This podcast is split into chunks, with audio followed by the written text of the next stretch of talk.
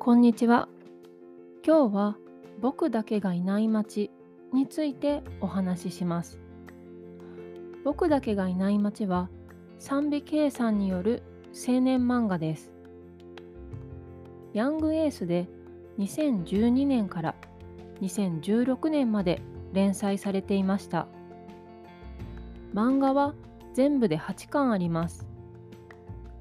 ストーリーは時間を戻る力がある主人公の藤沼悟が小学生時代に戻って自分と友達に起こる事件を防ぐというミステリーです。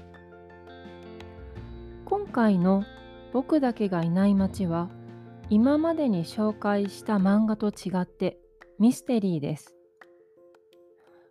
この漫画の面白いところは主人公が小学生に戻るというところです。小学生ができることはとても少ないです。しかし友達と力を合わせ事件を防いでいきます。とても面白いのでどんどん読むことができます。